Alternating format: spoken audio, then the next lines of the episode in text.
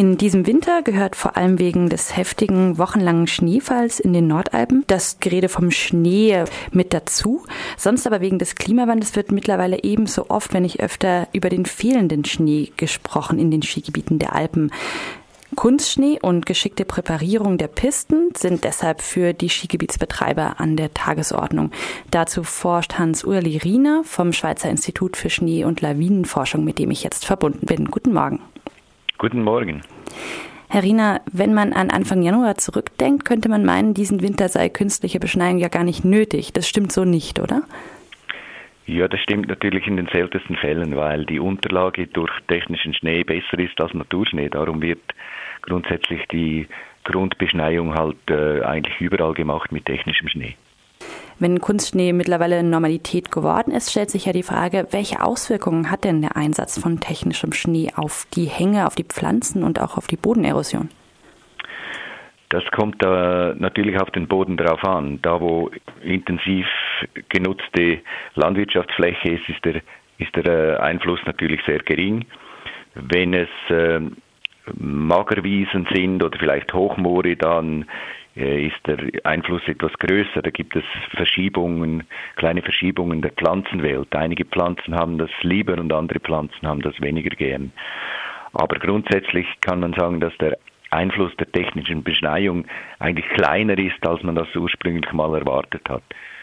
Ähm, größer ist eigentlich der, Ein ist, ist der Einfluss auf die Natur durch die Pistenplanierungen, die dann sehr oft in Kombination mit äh, der Beschneiung gemacht wird.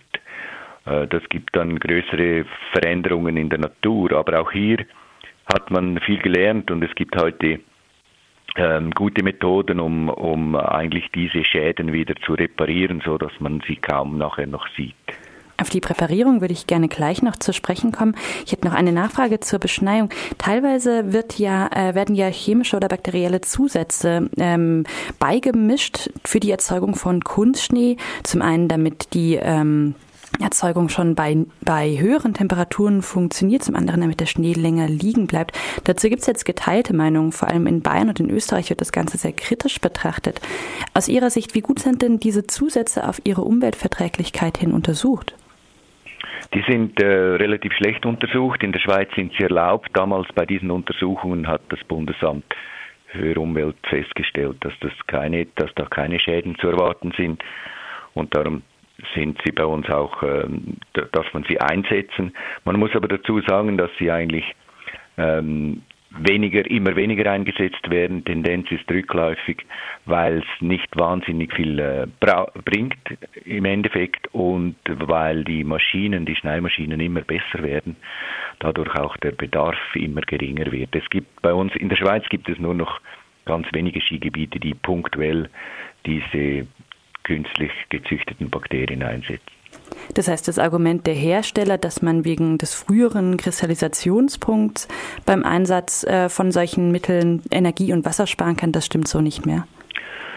Nicht mehr mit, all, mit, den, mit den modernen, bei den modernen Maschinen stimmt das eigentlich nicht mehr, nein, weil man nukleiert ja, man ähm, stellt äh, kleine Eispartikel her, die dann in den Wasserspray fliegen, also die modernen Maschinen haben eigentlich äh, produzieren genügend Eispartikel, Nukleationskeime und ein Eispartikel ist eigentlich ein besseres Gefrierkeim als diese äh, künstlichen Keime, die eine Nukleationstemperatur von minus drei haben und Eis hat eine Nukleationstemperatur von null.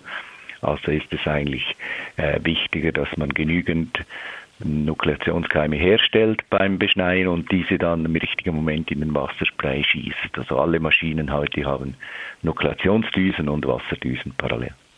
Sie haben jetzt gerade schon die, die Pistenpräparierung angesprochen, die der größere Störfaktor für Boden und Pflanzen ist. Was ist denn dabei genau das Problem?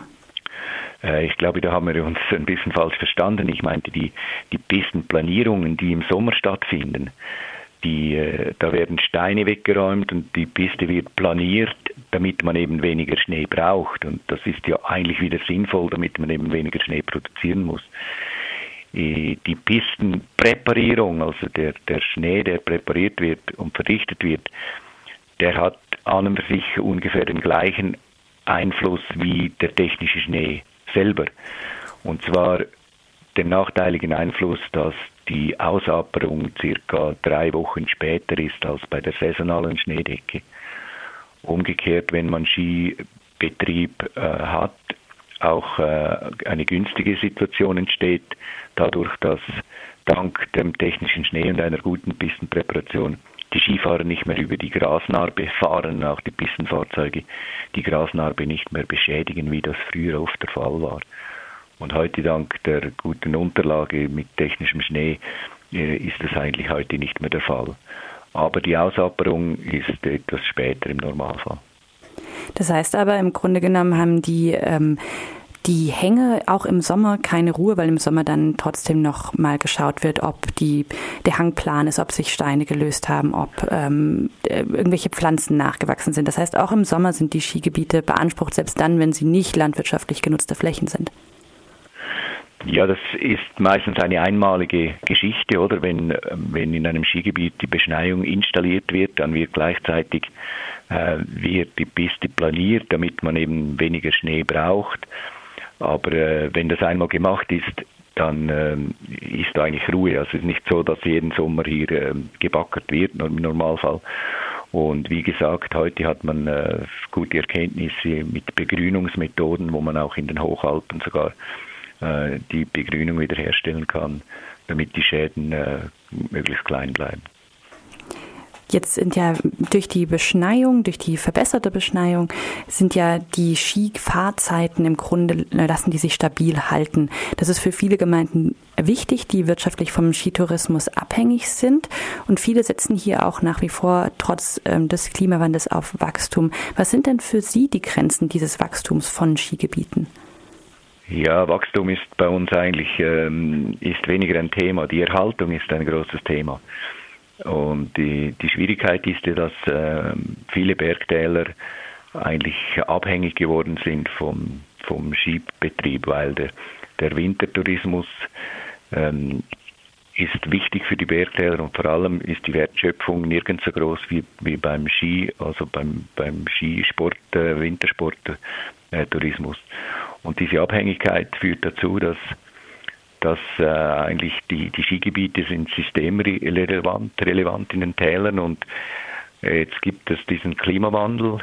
Und äh, jeder weiß eigentlich, dass er langfristig äh, andere Alternativen äh, suchen muss, andere Angebote, andere Produkte suchen muss, aber das kann nicht in fünf bis zehn Jahren geschehen.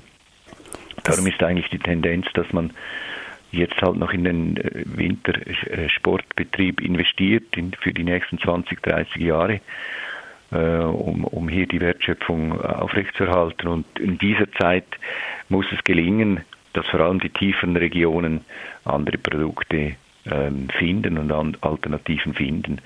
Und das ist, die Schwierigkeit ist ja, dass nicht jedes Gebiet dann die gleiche, das gleiche Produkt anbieten kann. Und das ähm, ist die Schwierigkeit, dass das halt eben ähm, lange, lange dauert, bis man äh, Alternativen hat. Das sagt Hans-Uli Riener vom Schweizer Institut für Schnee- und Lawinenforschung. Vielen Dank für das Interview. Gern geschehen, danke.